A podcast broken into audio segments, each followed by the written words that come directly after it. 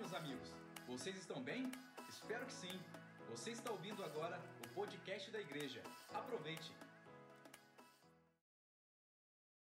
Isso é Natal, meu irmão.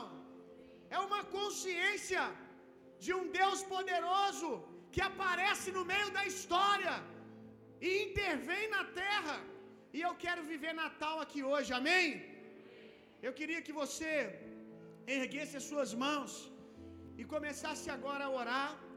Queria que você abrisse o seu coração para Deus. Eu sei que você ama a Deus. E a boca fala que o coração está cheio.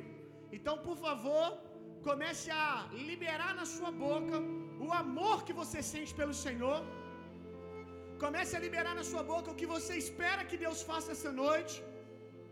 Porque essa é uma noite que qualquer coisa pode acontecer. Nada é impossível para Deus, meu irmão. Se você crê, você vai ver a glória de Deus. E a Bíblia diz que quem crê, fala. Então comece a falar o que você crê, e o resultado será sinais e maravilhas. O resultado será milagre, é intervenção do céu na terra. O povo de Deus não pode se reunir com outra expectativa, senão isso é um clube. Isso aqui não é um clube, isso aqui é um lugar de intervenção divina. É a eclésia de Deus, é o povo que se junta a Deus para dar uma opinião e para mudar circunstâncias. Alguma coisa na sua família, alguma coisa nessa cidade tem que mudar hoje. Toda vez que a igreja se reúne, é para dar uma opinião, é para falar o que o céu está falando. Quando a igreja se reúne, alguma coisa nos céus da cidade tem que mudar, alguma coisa nos céus da sua família tem que mudar. Então ore, ore, fale, fale como um filho de Deus, fale como um filho de Deus que sabe a autoridade que tem no nome de Jesus. Aleluia, nós te amamos, Senhor. Muito obrigado por essa noite, Jesus. Muito obrigado por tudo aquilo que o Senhor fará essa noite. Eu já posso ver milagres, eu já posso ver famílias sendo restauradas, eu já posso ver enfermidades saindo, eu já posso ver ressurreição, eu já posso ver restauração, eu já posso ver, porque o Senhor disse: O Espírito do Senhor está sobre mim para, o Espírito do Senhor já foi derramado, o mesmo Espírito está nesse lugar. Então nós queremos ver tudo aquilo que os discípulos viram enquanto andava com o Senhor. Hoje é Natal, Jesus. Para nós já é Natal. Para nós já é Natal. Então que Jesus nasça, que a revelação de um Cristo ungido, poderoso, cheio de autoridade, nasça essa noite nos nossos corações, nasça nesse ambiente, em o nome de Jesus. Muito obrigado, Senhor. Amém e amém. Estão animados para ouvir a palavra de Deus? Aleluia! Você sabe que coisas grandes vão acontecer a partir de agora? Meu irmão, tudo que Deus fala, Deus cria. Se Deus está falando, Deus não está perguntando se você tem situações favoráveis para aquilo que Ele está falando acontecer. Deus está, quando Deus fala, Deus está dando um decreto. Deus não está te perguntando se você consegue, se você pode. Ele é totalmente responsável pelo cumprir da sua palavra, meu irmão. Ele é a matéria-prima. Ele mesmo é a matéria-prima. Se não tiver na sua família nem um pouquinho de matéria-prima para Deus construir uma família maravilhosa, tudo bem. A palavra de Deus é a matéria-prima para ele fazer todas as coisas. Quando Deus criou o universo, a palavra criar é a palavra barak. Barak quer dizer criar do nada. Criar do nada. Quando Deus criou a terra, Deus criou ela do nada. Barak é criar sem, por exemplo, é criar essa cadeira sem plástico. É Barak. É criar essa mesa, porque meu pai ele é marceneiro, Para ele fazer uma mesa dessa, por mais que ele seja um bom marceneiro, tem que dar material para ele. Tem que dar madeira. Ele trabalha com madeira, como alguns trabalham com ferro, outros trabalham com pano. Nós criamos, mas nós não criamos do nada. Nós precisamos de alguma substância, precisamos de um começo. Mas Deus já buga a nossa mente quando o verbo que o hebraico usa é criar do nada. Eu amo isso. Deus não está perguntando se tem alguma matéria-prima que ele possa usar. Deus está dizendo: Eu mesmo sou a matéria-prima. Eu só preciso de alguém que diga amém. Aí, eu só preciso de alguém que creia. Eu só preciso de alguém que creia. Financeiramente não tenho nada, pastor.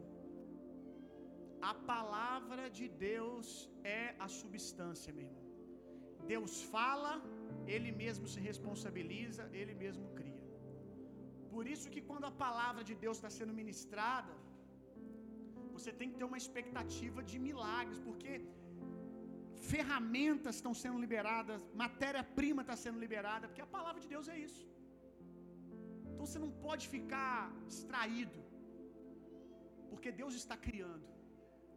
Quando, quando você vai até um artesão muito talentoso, você não quer perder um minuto do trabalhar das mãos dele, né? Porque um minuto que você perder, você perde muito, você não consegue entender como que isso chegou aqui.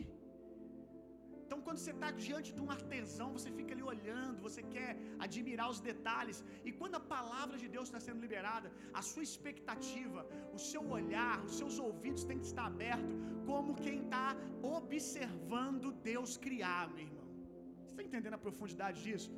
Quando a palavra de Deus está sendo liberada, os seus olhos naturais ele pode não estar vendo nada ainda. Daqui a pouquinho ele pode começar a ver alguém ser curado. Amém? Uma enfermidade sair, uma família ser restaurada, mas ainda que os seus olhos naturais não estejam vendo nada, nós, como filhos de Deus, não podemos perder a consciência do mundo espiritual, meu irmão. No mundo espiritual agora, nada é normal, não, você não faz ideia do que está acontecendo aqui agora. Que Deus ilumine os olhos do seu coração, abre os olhos do seu coração, para você entender que enquanto a palavra de Deus foi ministrada aqui na adoração, na hora da oferta, substância foi liberada para que Deus crie, para que Deus transforme, para que Deus traga ressurreição, para que Deus faça grandes coisas, meu irmão. Então tenha esse tipo de expectativa com a palavra de Deus. Hoje é Natal. Já disse para quem está do seu lado Feliz Natal? Para nós é hoje. Começou. Diga Feliz Natal. Diga para ele: Jesus nasceu. Jesus vive. Aleluia. Eu quero ministrar hoje sobre o poder do Natal. O que, que é Natal? A primeira coisa a dizer é o que não é Natal. Natal não pode ser pelo menos a nós cristãos, uma data apenas para a gente se endividar para o próximo ano. A gente não pode cair nessa estratégia, gente. Natal não pode ser apenas uma data do comércio para prender a gente 2020. Para já começar o ano, né, com parcelas do ano de 2020 inteiro. Apesar de que dar presente é uma bênção, receber também. Amém? A esposa perdeu a oportunidade de liberar uma palavra no vaso aí, já só uma cutucada, ele já vai entender o que você quis dizer. É uma boa oportunidade para dar presente, para ganhar presente. Presente é honra, nada contra. Mas Natal, Natal não é apenas nós nos presenteando, mas é Deus presenteando a humanidade. Natal é isso, meu irmão. Nós não podemos perder a revelação da grandiosidade do que é Deus intervindo na história e nascendo no nosso meio, meu irmão. A coisa mais sobrenatural que já aconteceu na terra é isso. Alguém disse que a coisa mais extraordinária que já aconteceu na terra não foi o homem pisar na lua, mas foi Deus pisar na terra. Acho que você dá para entender o peso disso, né? A coisa mais incrível e difícil, impossível de acontecer, não é o homem pisar na lua, se é que pisou, cada um com a sua teoria de conspiração. Agora, se o homem pisou na lua, se pisou ou não pisou, eu não sei. Mas eu sei que Deus pisou na terra, porque eu tenho experimentado os frutos disso. Isso é sobrenatural. Um Deus santo, poderoso, criador de todas as coisas, se fazer homem. Você sabe o que significa homem para um Deus todo-poderoso, criador dos céus e da terra, da humanidade? Significa fragilidade. Comparar, olhar para Deus e olhar para o homem e saber que Deus se fez homem significa que Deus Deus se tornou toda essa fragilidade só para nos salvar. Então, Natal é uma mensagem, Natal é uma declaração de amor de Deus pelo homem. Natal é a mensagem que se Deus não poupou o seu único filho, se Deus não negou o seu único filho a nós, quando nós ainda éramos pecadores, o que Ele não fará agora, meu irmão? Natal uma mensagem que se Deus foi capaz de vir à terra para salvar sua criação, o que que ele não pode fazer? O que que é demasiadamente difícil para Deus? Natal tem que ofender a sua incredulidade, Natal tem que confrontar as suas impossibilidades, porque Natal é uma mensagem que Deus não respeita o impossível.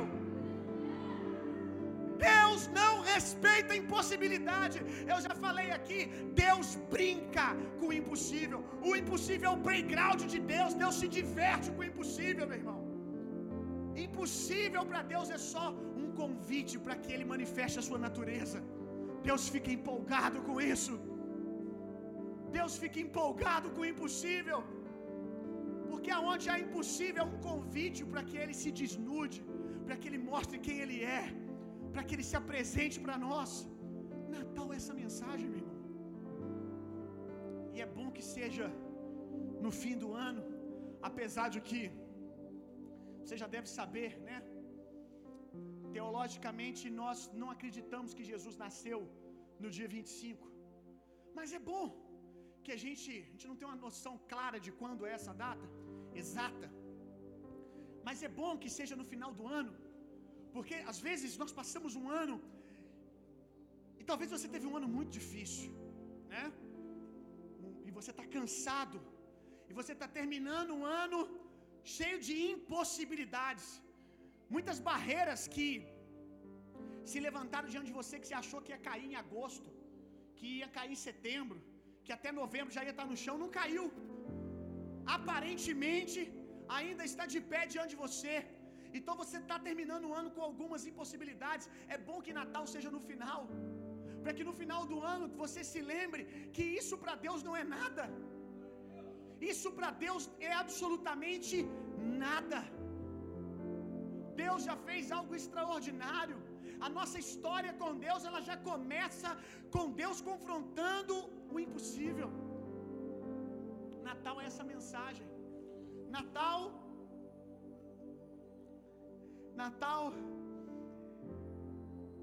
é a mensagem de que Deus sempre chega na hora certa. Diga comigo, Deus sempre chega na hora certa, no tempo oportuno. Eu vou te provar isso. Abra sua Bíblia comigo lá em Gálatas, capítulo 4.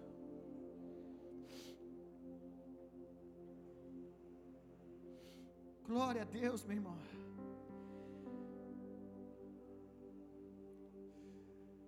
Gálatas capítulo 4, do verso 4 ao 7. Vamos ler tudo, depois a gente vem colhendo valores espirituais aqui em alguns versículos. Todavia, quando chegou, diga comigo, a plenitude dos tempos. Diga comigo, plenitude dos tempos. Todavia, quando chegou a plenitude dos tempos, Deus enviou seu filho, nascido de mulher, nascido também debaixo da autoridade da lei, para resgatar os que estavam subjugados pela lei, a fim de que recebêssemos adoção de filhos. E porque sois filhos de Deus, porque sois filhos, Deus enviou o Espírito de seu Filho para habitar em vossos corações, e ele chama Abba Pai. Portanto, tu não és mais escravo, mas filho, e sendo filho, és igualmente pleno herdeiro por decreto de Deus. Amém. Glória a Deus. Tem que ficar empolgado mesmo, irmão. O evangelho, eu sempre digo que o evangelho tem que arrancar de nós no mínimo um sorriso. Porque evangelho é boa notícia e boa notícia faz a gente sorrir. Amém? O que Deus espera de nós é gratidão. E um sorriso é isso. É um sorriso de gratidão por aquilo que ele tem feito, por aquilo que ele fez. Plenitude dos tempos. Essa palavra é muito poderosa. Plenitude dos tempos significa na hora certa, no tempo oportuno. Quando chegou o momento certo, quando chegou a plenitude dos tempos, Deus entrou na história por meio de Jesus. Aqui está dizendo para nós que Deus não se atrasa, ainda que pareça que Ele está atrasado. Aqui está dizendo para nós que quando Deus chega, é a hora, ainda que em volta o cenário seja de confusão. Porque quando aqui diz que Jesus chegou na plenitude dos tempos, o que, o que, que era a plenitude dos tempos? O nascimento de Jesus. Jesus nasceu no tempo certo. Agora, o que era tempo certo para Deus, não parecia tempo certo para José e Maria. Por quê? Porque Maria devia ter entre 16 e 17 anos. Maria não estava programando ter filhos agora, porque ela nem casada era, era noiva, estava desposada, esperando o casamento. José também não era para ele o tempo oportuno. Porque tudo que ele menos esperava naquele dia era receber uma mensagem de que a mulher dele estava grávida e não era dele. Tenta imaginar a cabeça de José e Maria se parecia para eles tempo oportuno. Maria, a cabecinha dela estava pensando em casamento. Como é que mulher fica prestes a casar? Meu Deus, meu irmão. Como que homem fica? Homem não fica. Né? As mulheres ficam bravas. Homens, fica tranquilo, só, só esperando o grande momento. As mulheres programam, trabalham muito. Então a cabecinha de Maria estava organizando festa, organizando lista. Meu Deus, lista de convidados. Que momento, hein, gente? Misericórdia. Aquela tensão, eu vou esquecer alguém que nunca mais vai olhar na minha cara por causa disso. É tenso. Maria estava pensando nisso. Não era o tempo para ela. E engraçado que Deus nem perguntou se ela se sentia pronta.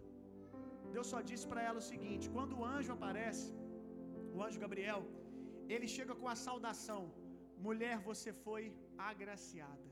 A graça de Deus está sobre você. O anjo, ele, ele só chega e dá a notícia, ele não pergunta se ela está se sentindo pronta, se ela não está. Porque tudo que Deus fala, Deus cria. Se Deus está falando que você vai gerar o Salvador do universo, aí ele já diz logo: a graça de Deus está sobre você. Apenas não olhe para você e confie na graça de Deus. E talvez o contexto que você está hoje é esse. Algumas coisas estão acontecendo que você, eu não sei você, mas você já teve dentro de situações extremamente confusa, bagunçado, que quando você vai orar, você sente que é Deus que está trabalhando. Quem já passou por coisas assim? Quem já se sentiu no meio de um furacão, no meio de um furacão, e Deus, aí você vai orar, ah, diabo, Satanás. Aí você vai orar, quando você vai orar, o seu coração se enche de paz e Deus fala com você: Eu estou fazendo algo. Eu estou fazendo algo. É o tempo oportuno. O nascimento dessa igreja foi assim. Deus só disse: Eu estou fazendo algo. Mas nem sempre as coisas que Deus traz, os nascimentos que Deus gera, são tranquilos. Às vezes aquilo que Deus está fazendo confronta o mundo espiritual, confronta, sabe, tudo à, sua volta e as coisas ficam confusas. E às vezes a gente fala, não é de Deus. Aí Deus fala no seu coração, é sim. Sou eu que estou fazendo. Deus, que confusão! É o tempo oportuno. É o tempo, é a hora, é o momento. Eu que sei qual é a hora, como as coisas têm que ser feitas. E a gente precisa aprender nesses momentos que você não está enxergando naturalmente, pra, praticamente nada, a confiar na graça de Deus. Se Deus me escolheu, a Bíblia diz que não sobreveio, agora falando até de uh, ataques do diabo também, que não sobreveio nós, tentação que não fosse humana. Qualquer levante do diabo na sua direção é uma mensagem de que você suporta, de que você já venceu, de que você tem graça, que você tem capacidade de vencer isso. Deus não permite que nada aconteça em nós se de antemão Ele já não tiver colocado graça em nós e poder para lidar e vencer isso. Como eu sempre digo, Romanos 8, 28. Tudo que acontece na nossa vida, ou foi Deus que fez, ou Deus vai usar o nosso favor. A graça de Deus vai converter ao nosso bem. E a gente tem que confiar nisso. Às vezes Deus não pede licença, Ele simplesmente chega e começa a trabalhar, meu irmão. José e Maria, confuso. José precisa receber a visita do anjo porque ele já ia abandonar Maria, porque ele não queria que ela fosse é, mal falada. Então ele pensa assim: então pelo menos eu não vou, eu, eu vou sumir no mapa, eu não vou ficar aqui para expor ela. E o anjo tem que ir até ele e dizer: calma, é Deus que está trabalhando. Isso parece que não é Deus, mas é, fique tranquilo, é o tempo oportuno, é a hora, e isso não significa que vai ser fácil. Terça-feira agora, o Vitor pregou uma palavra aqui sobre a graça de Deus nos processos. Quando Deus nos dá uma direção, não significa que nós não vamos encontrar resistência, não significa que não, nós, nós não vamos encontrar tempos difíceis, significa que se Deus disse, Ele vai nos alimentar durante todo o processo. É isso. Que Deus é responsável para que dê certo. Se Deus deu uma palavra, a graça vem e nos ajuda a passar pelo processo, até que se cumpra. Por que, que Jesus não veio antes? Por que, que Jesus não veio logo que o homem caiu? Quem já se fez essa pergunta? Quem já se fez essa pergunta? Por que, que quando Adão e Eva caem, um mês depois Jesus já vem e já facilita as coisas? Porque não podia ser assim. Deus é o ser mais legal em todos os sentidos, legal até de bacana mesmo. Mas o legal que eu estou falando aqui é de, de trabalhar com leis. Deus é um juiz que não quebra as leis que ele mesmo criou. Salmos diz que Deus colocou o seu nome, que Deus, desculpa, que Deus colocou a sua palavra acima do seu próprio nome. Preste atenção nisso aqui. Deus colocou a sua palavra, o que ele diz, acima do próprio nome. O que, que ele está dizendo? Eu me submeto àquilo que eu falo. Porque se não fosse assim, ele não seria um justo juiz. Esse é o caráter de Deus. Quando Deus fala uma coisa, quando Deus fala, ele mesmo se submete. Ele não tinha que fazer isso, mas é como ele se move, é a natureza dele. Agora existe um outro ser também que trabalha com legalidade, que conhece leis, e esse ser é o diabo.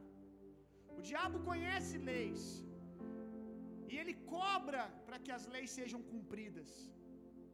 Esse é, é a postura dele. Oh, por, por que, que não foi assim? Por que, que não podia ser? Porque Deus não pode quebrar a sua lei. Deus fez uma aliança com o homem, lá no Éden. Deus fez uma aliança com o homem e o homem quebrou essa aliança. Quando o homem quebra essa aliança, para que outra aliança seja feita, para que haja restauração desse homem que caiu, alguém tem que pagar o preço. Porque o que, que Deus disse? Se comer da árvore do conhecimento do bem e do mal, você conhece a história do Éden. Você vai morrer. E o homem comeu? Comeu. Então, quando o homem comeu, o salário do pecado é a morte. Alguém tem que morrer. Alguém tem que morrer. Alguém tem que pagar essa dívida. E o homem não tinha condições de pagar essa vida, de se religar a Deus. Então aí começa toda uma jornada para que Deus, Ele mesmo, venha pagar a dívida. Quando o homem cai e ele, logo após a queda, se encontra com o Senhor, começa um festival de desculpas. Foi a mulher que tu me deste, foi a serpente, um empurrando para o outro. O único que não tinha que assumir culpa nenhuma foi quem assumiu. Quando o homem diz assim, preste atenção nisso. Quando o homem diz assim, a culpa é da mulher que tu me deste. Você acha que ele está botando a culpa só na mulher? Quem deu a mulher? Deus. Então em quem que ele está botando a culpa? Eu caí, eu pequei, e a culpa é da mulher que tu me deste. Como me diz, como se diz, se você não tivesse me dado essa mulher, eu não tinha caído. Então o homem, Adão, está dizendo para Deus: Deus, você também tem culpa nisso. Deus tinha culpa? Não, nenhuma. Mas quando se fala de dar desculpas, o homem é muito bom, a mulher é muito boa. Mas o que Deus faz? Deus assume a culpa. Ao invés de Deus falar assim, não, a culpa não é minha. É como se Deus estivesse tivesse dizendo, a culpa não no, no seu íntimo, a culpa não é minha, mas eu vou assumir essa culpa, porque Adão, quem fez foi você, mas você não é capaz de reconstruir isso. Você não é capaz de colocar as coisas no lugar. Porque não foi isso que Deus fez? Aquele que não conheceu o pecado, Deus o fez pecado por nós, para que nele fôssemos feitos justiça de Deus. A Bíblia diz que Jesus é o segundo Adão, ou seja, o primeiro disse a culpa é sua, e o segundo disse verdadeiramente não é, mas eu assumo. Eu vou resolver. Por que, que Jesus não vem imediatamente após a queda? Porque Deus é um Deus legal. Profecias precisavam pavimentar a vinda do Senhor, porque Deus se move por palavra. Palavras foram sendo liberadas em toda a velha aliança. A velha aliança é isso. Na velha aliança você encontra sinais da vida de Jesus em tudo. É Deus dando um aviso no mundo espiritual: haverá de vir um Salvador. Logo na queda do homem, quando Deus vai falar, o que, que Deus diz? Do seu ventre nascerá um que pisará na cabeça da serpente. Ali foi a primeira profecia. E centenas de profecias foram sendo liberadas na velha aliança, pavimentando como que palavras que faziam um degrau do céu para a terra. Quantos estão entendendo o que eu estou dizendo? A lei foi dada. Por que, que a lei foi dada? Para que o homem tivesse o seu orgulho quebrado e pedisse por um Salvador. A lei é para isso. A lei é para o homem tentar cumprir e chegar à conclusão que ele precisa de Deus. A lei era impossível de ser cumprida e Deus sempre soube disso. Mas foi graças à lei que ano após ano, que sacrifício após sacrifício, o homem dizia: Nós precisamos de um Salvador. Nós não podemos caminhar sozinhos. Nós não podemos cumprir o que é necessário para se aproximar de Deus. Nós precisamos de um Salvador. E quantas vezes o homem orou, pavimentando, preparando o caminho da volta do Senhor. Precisamos de um Salvador. Precisamos de um Salvador. Cada animal, eu não sei se você sabe, mas eu vou te, uh, te posicionar aqui. Na velha aliança, para que o homem tivesse comunhão com Deus, animais eram sacrificados, cordeiros eram sacrificados porque o sangue do cordeiro substituía o sangue do homem, cobrindo, cobrindo o pecado do homem. Então o homem pecava, ele ia até o templo, ele ia até o sacerdote, ele levava um cordeiro para substituir ele, porque Deus não se relaciona com o pecado. Então, para que houvesse um mínimo de comunhão entre Deus e o homem, o pecador levava um animal, um cordeiro, e lá no templo um sacerdote sacrificava esse cordeiro, sangue era derramado e aquele sangue era para cobrir, para substituir aquele pecador. Para de alguma maneira estabelecer algum vínculo de relacionamento com Deus. Então, cada animal que morria, o sacerdote dizia: Até quando? Toda vez que alguém pecava, se via o quão o pecado é destruidor, o quanto o pecado é abominável, porque você oferecia um sacrifício, horas depois você pecava de novo. Você oferecia um sacrifício e era animal e mais animal sendo sacrificado e o homem não mudava. A lei não era capaz de mudar o homem, então o homem ficava lá orando. Eu preciso de um Salvador, eu preciso de um Salvador. Alguém tem que resolver isso. E essas orações iam pavimentando a vida de Jesus. Plenitude dos tempos também é tempo oportuno com relação ao contexto geográfico político e cultural que Jesus nasce. O Império Romano, ninguém pavimentou tantas estradas, conectou tantos lugares quanto o Império Romano. Havia né, embarcações, a, a, a, tecnologia já tinha avançado com relação às embarcações. Se Jesus chega 100 anos antes, o evangelho ia ficar preso ali, ó. Você está entendendo o que eu estou dizendo? Ia ficar preso ali em Jerusalém. Mas por causa do Império Romano, que nunca houve um império tão conquistador quanto o Império Romano, colonizador. Então o Império Romano, ele trabalhou para Jesus, trabalhou para Deus sem perceber. Foi abrindo frentes, colônias, fazendo estradas, conquistando. Politicamente perfeito para que se entendesse o reino de Deus. Tanto que Jesus, várias vezes, quando foi ensinar acerca do reino, ele usou palavras que eram comuns à política do Império Romano, como por exemplo a palavra apóstolo, a palavra eclésia.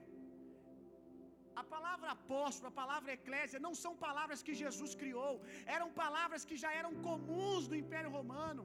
Eclésia era uma comitiva de homens e mulheres que votavam acerca de mudanças no reino, que emitiu uma opinião junto ao rei para se decidir coisas. Era, era como se fosse o braço conselheiro do rei, do imperador. Culturalmente, tudo pronto.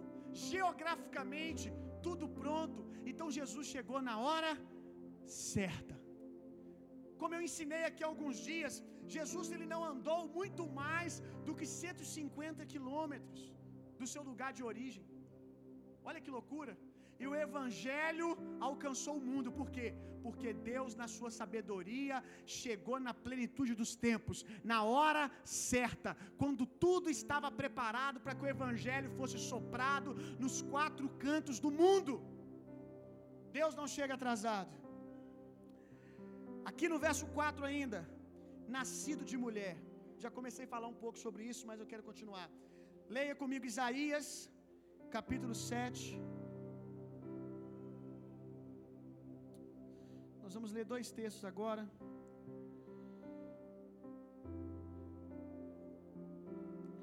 Isaías capítulo 7, verso 14.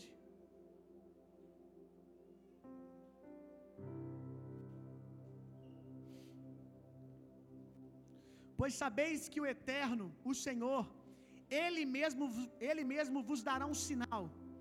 Eis que a virgem ficará grávida e dará à luz um filho, e o nome dele será Emanuel, Deus conosco. Abra sua Bíblia comigo em Levítico,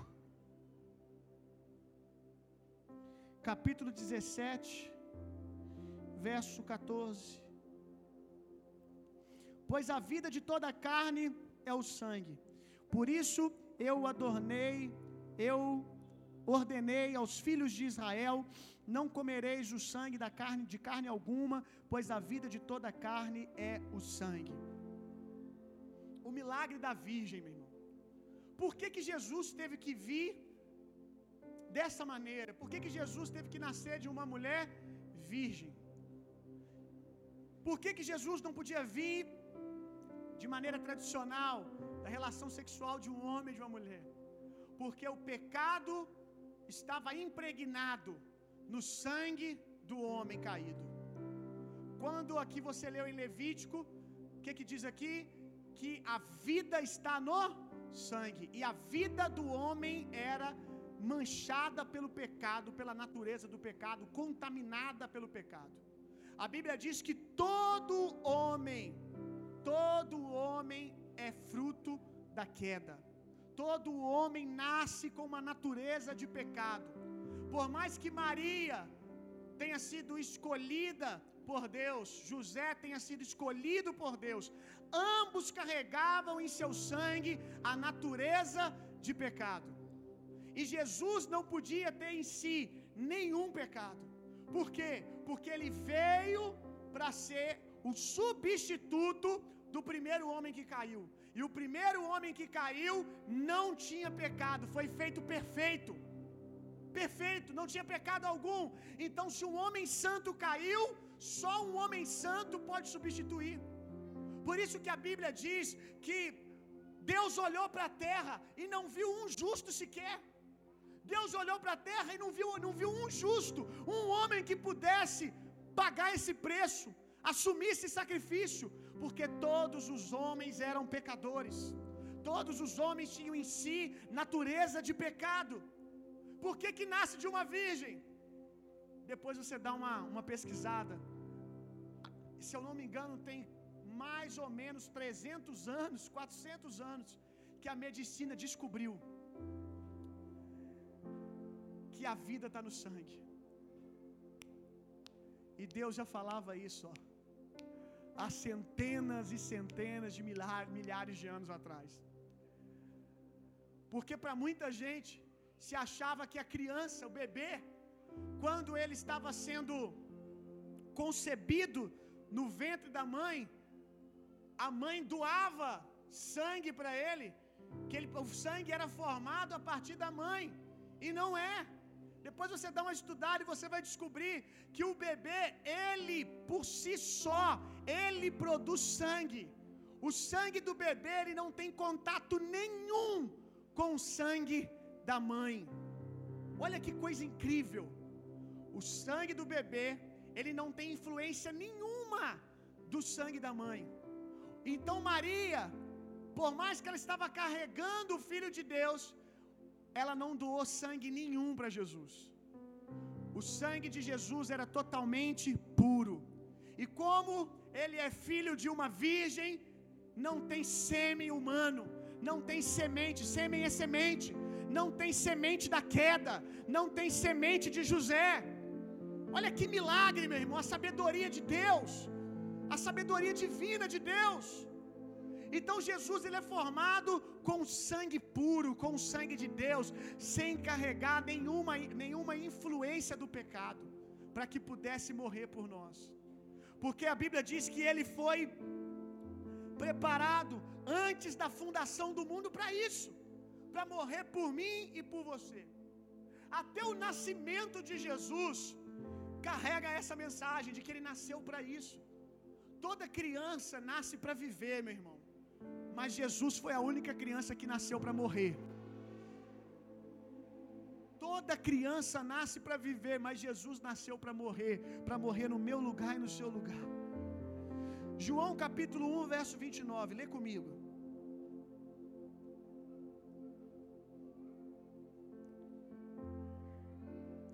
João capítulo 1, verso 29.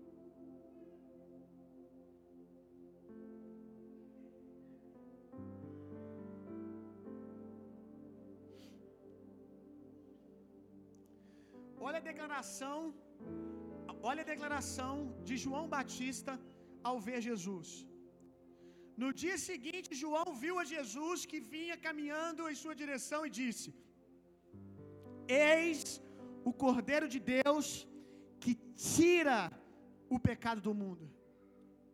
Jesus nasceu para ser o nosso cordeiro, para ser o nosso sacrifício, como o livro de Hebreus diz, vicário. O que, que é vicário? Único. Não há necessidade de outro. Por que, que Hebreus diz que é vicário? Porque outrora, na, nova, na velha aliança, sacrifícios eram derramados dia após dia, ano após ano, e não era suficiente. Mas Jesus, como um cordeiro puro, santo, o sangue dele não é como o sangue de animais, de cordeiros e de bode, é um sangue puro, um sangue carmesim, que foi derramado uma vez só, sem necessidade que seja derramado outra vez. Por isso ele diz: Eis o Cordeiro de Deus que tira o pecado do mundo. Ele não diz: Eis o Cordeiro de Deus que cobre. Porque na velha aliança os cordeirinhos que morriam era para cobrir por algumas horas até o próximo pecado. Mas Jesus não. João dá testemunho que é o cordeiro que tira, resolve o problema, que tira a autoridade do pecado sobre o homem. O pecado não tem mais autoridade sobre nós para mandar em nós, para dizer como nós vamos viver, o que nós vamos fazer ou deixar de fazer. Nós fomos livres da autoridade do pecado, meu irmão. Cristo Jesus, ele já nasceu para isso. Ele já foi profetizado lá, quando, quando o Senhor falou: do seu ventre virá um, mas muito mais. Quando o homem peca, ele chega com folhas de figueira. Ele chega com folhas de figueira, tentando, na força do seu próprio braço, encobrir a sua queda, encobrir o seu pecado. E muitas vezes a gente é assim. A gente quer encobrir o nosso pecado. Talvez você está aqui, você está tentando fazer isso. Você está tentando se aproximar de Deus com suas boas obras. Talvez você é alguém esse ano você deu cesta básica todos os meses. Você fez boas obras, você fez coisa bacana. Isso tudo é lícito, é uma bênção, mas não é capaz de te aproximar de Deus. Quando o homem cai, a primeira coisa que ele faz é tentar cobrir a vergonha com folhas de figueira que ele mesmo cozeu. Ele mesmo preparou. Aí ele tenta se cobrir e chega até Deus. Ah, resolvi o problema. Resolvi. E Deus diz: não é assim não. O problema, por isso que a lei tem que vir. Porque o homem, quando ele se cobre com folhas de figueira, ele está dizendo que ele não sabe a profundidade do problema. Quando o homem tenta resolver, ele está dizendo para Deus: resolvi. Caí, aqui. Tampei, menudez. Acabou, está resolvido. A lei vem para mostrar qual é o tamanho do problema, qual é o tamanho da separação, quão destruidor que é o pecado. Aí, quando ele chega com folhas de figueira, a Bíblia diz que Deus cobre eles com pele de animais. Que nós acreditamos, porque fica até óbvio saber qual animal que era esse, né? Foi a primeira vez que sangue foi derramado, meu irmão, na terra. E sangue foi derramado para quê? Para cobrir o pecado do homem, meu irmão. Qual animal que foi imolado naquele dia? Um cordeiro. Quando Abraão vai sacrificar o seu filho, que é outra imagem. É, gente, a velha aliança é Deus pregando.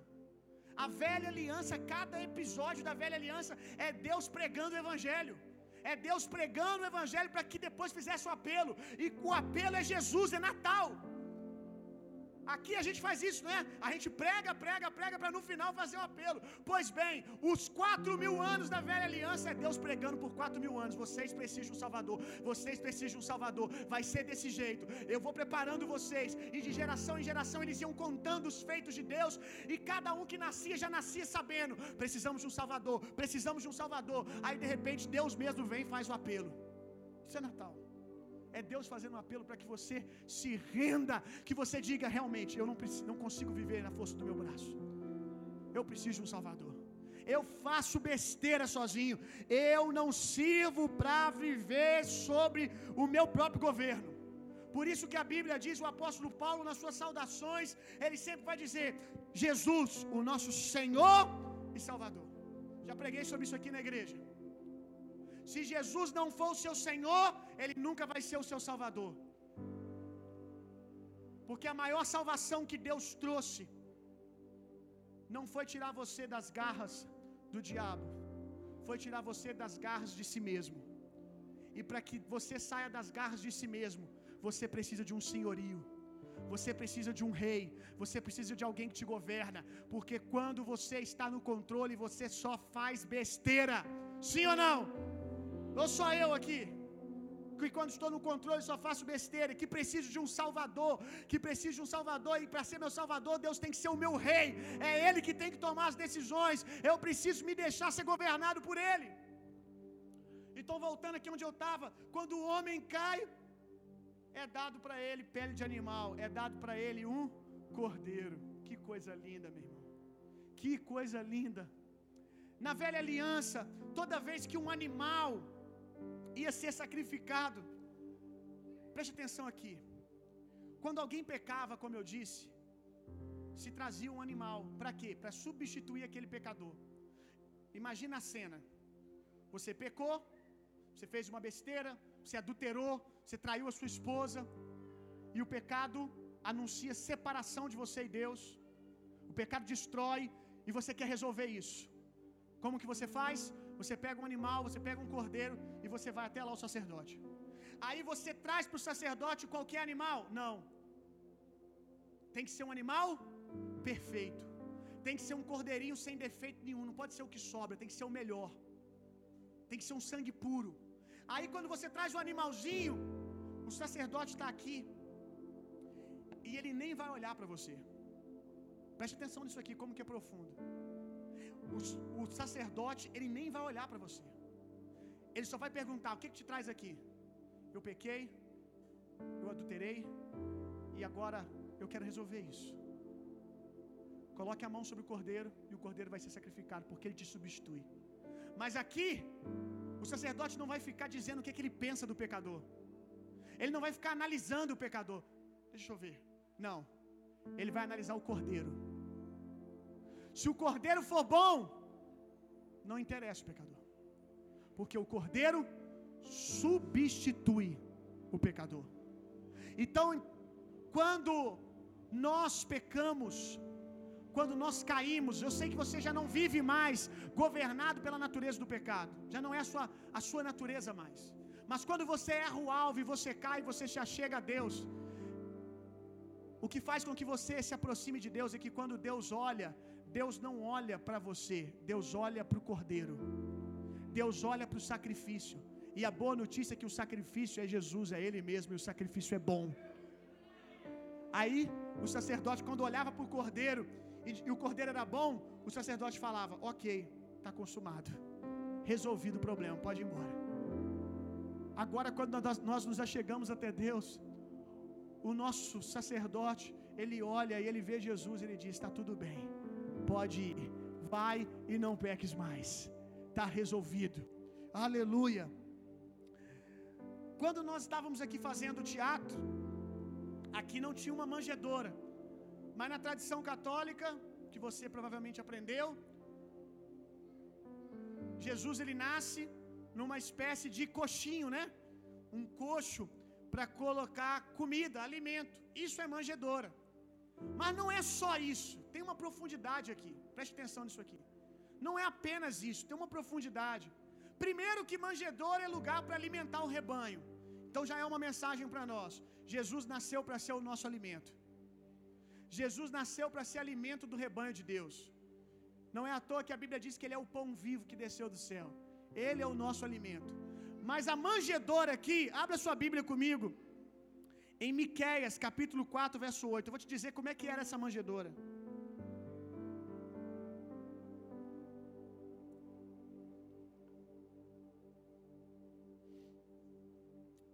Eu esqueci, vamos ler. Volta um pouquinho. Vamos ler primeiro Lucas, capítulo 2, verso 10 em diante. O momento que Jesus nasce, logo, logo durante o seu nascimento, anjos aparecem para os pastores que estavam alguns quilômetros ali próximo. Lucas 2, verso 10 ao 12. Todavia o anjo lhes revelou. Olha o que, que o anjo disse para os pastores: Não temais, eis que vos trago boas notícias de grande alegria, que são para todas as pessoas. Hoje, na cidade de Davi, vos nasceu um Salvador, que é o Messias, o Senhor. Isto vos servirá de sinal: encontrareis um recém-nascido envolto em panos deitados sobre uma manjedoura. Gente, quantas manjedoras tinha naquele dia? Criar ovelhas era algo de costume na época. Quantas manjedoras tinham? E o anjo não deu endereço. O anjo só disse: o sinal é que ele nasceu numa manjedoura e é que ele está lá envolto em panos numa manjedoura. Mas aqui o anjo não diz exatamente onde é. Como é que os cabras chegam lá? Como é que eles conseguiram chegar lá? Mais uma vez as profecias. Porque as profecias que foram ditas, agora nós vamos ler Miqueias. As profecias que foram liberadas acerca da vida de Jesus, elas são tão precisas que elas dão quase que a localização exata. E esses homens eram judeus, conheciam as profecias, esses pastores, quase que a localização exata de onde Jesus nasceria. E diz que seria numa manjedoura. Mas que tipo de manjedoura? Agora nós vamos ler. Miqueias 4:8. E a ti, ó torre do rebanho, fortaleza da filha de Sião, a ti virá, sim, a ti virá o primeiro domínio, o reino da filha de Jerusalém. Olha isso aqui, parte A. E a ti, ó torre do rebanho. O que, que é torre do rebanho? No original é Migdal Eder. Migdal Eder era um tipo de torre de vigilância que os pastores ficavam observando durante a noite o seu rebanho. Só que quando a gente vai estudando as outras profecias, inclusive tem pelo menos mais umas duas aqui em Miqueias, que fala aonde Jesus ia nascer. Essa torre, essa Migdal Eder, era a torre dos pastores observar o rebanho, mas não um rebanho comum. Preste atenção nisso aqui. Não um rebanho comum. Era um rebanho que era separado para o sacrifício. Eram ovelhinhas que eram geradas para serem sacrificadas no templo. Não é o que a Bíblia diz? Que o Cordeiro de Deus já tinha sido imolado antes da fundação do mundo? Que ele já nasceu para morrer? Ele já nasceu para tomar o nosso lugar? Pois Maria podia ter levado Jesus para qualquer tipo de torre de vigia, para qualquer manjedoura, mas ele, ela levou espiritualmente, guiada pelo Espírito Santo, sem saber, para a torre aonde os cordeirinhos eram preparados para o sacrifício. Quando ali nascia um cordeirinho, se ele fosse perfeito, ele ia ser colocado na manjedoura. A manjedoura não era uma manjedoura de madeira, como o coxo que nós conhecemos hoje. A manjedoura era talhada na pedra. Era talhada na pedra, tirava todas as lascas, para que quando colocasse ali o cordeirinho, ele não se debatesse e se machucasse e deixasse de ser perfeito. Então, quando ela não encontra lugar, uma estalagem, e ela vai para esse lugar, quando Jesus nasce, ele é colocado aonde? Na manjedoura talhada na pedra, que quem ficava ali eram os cordeirinhos que um dia iriam morrer pelo pecado dos pecadores. Olha que incrível, meu irmão. Jesus é colocado nessa manjedoura. Então Jesus já nasce com uma mensagem: Eu nasci para tomar o lugar de vocês. Eu nasci para morrer a morte de vocês.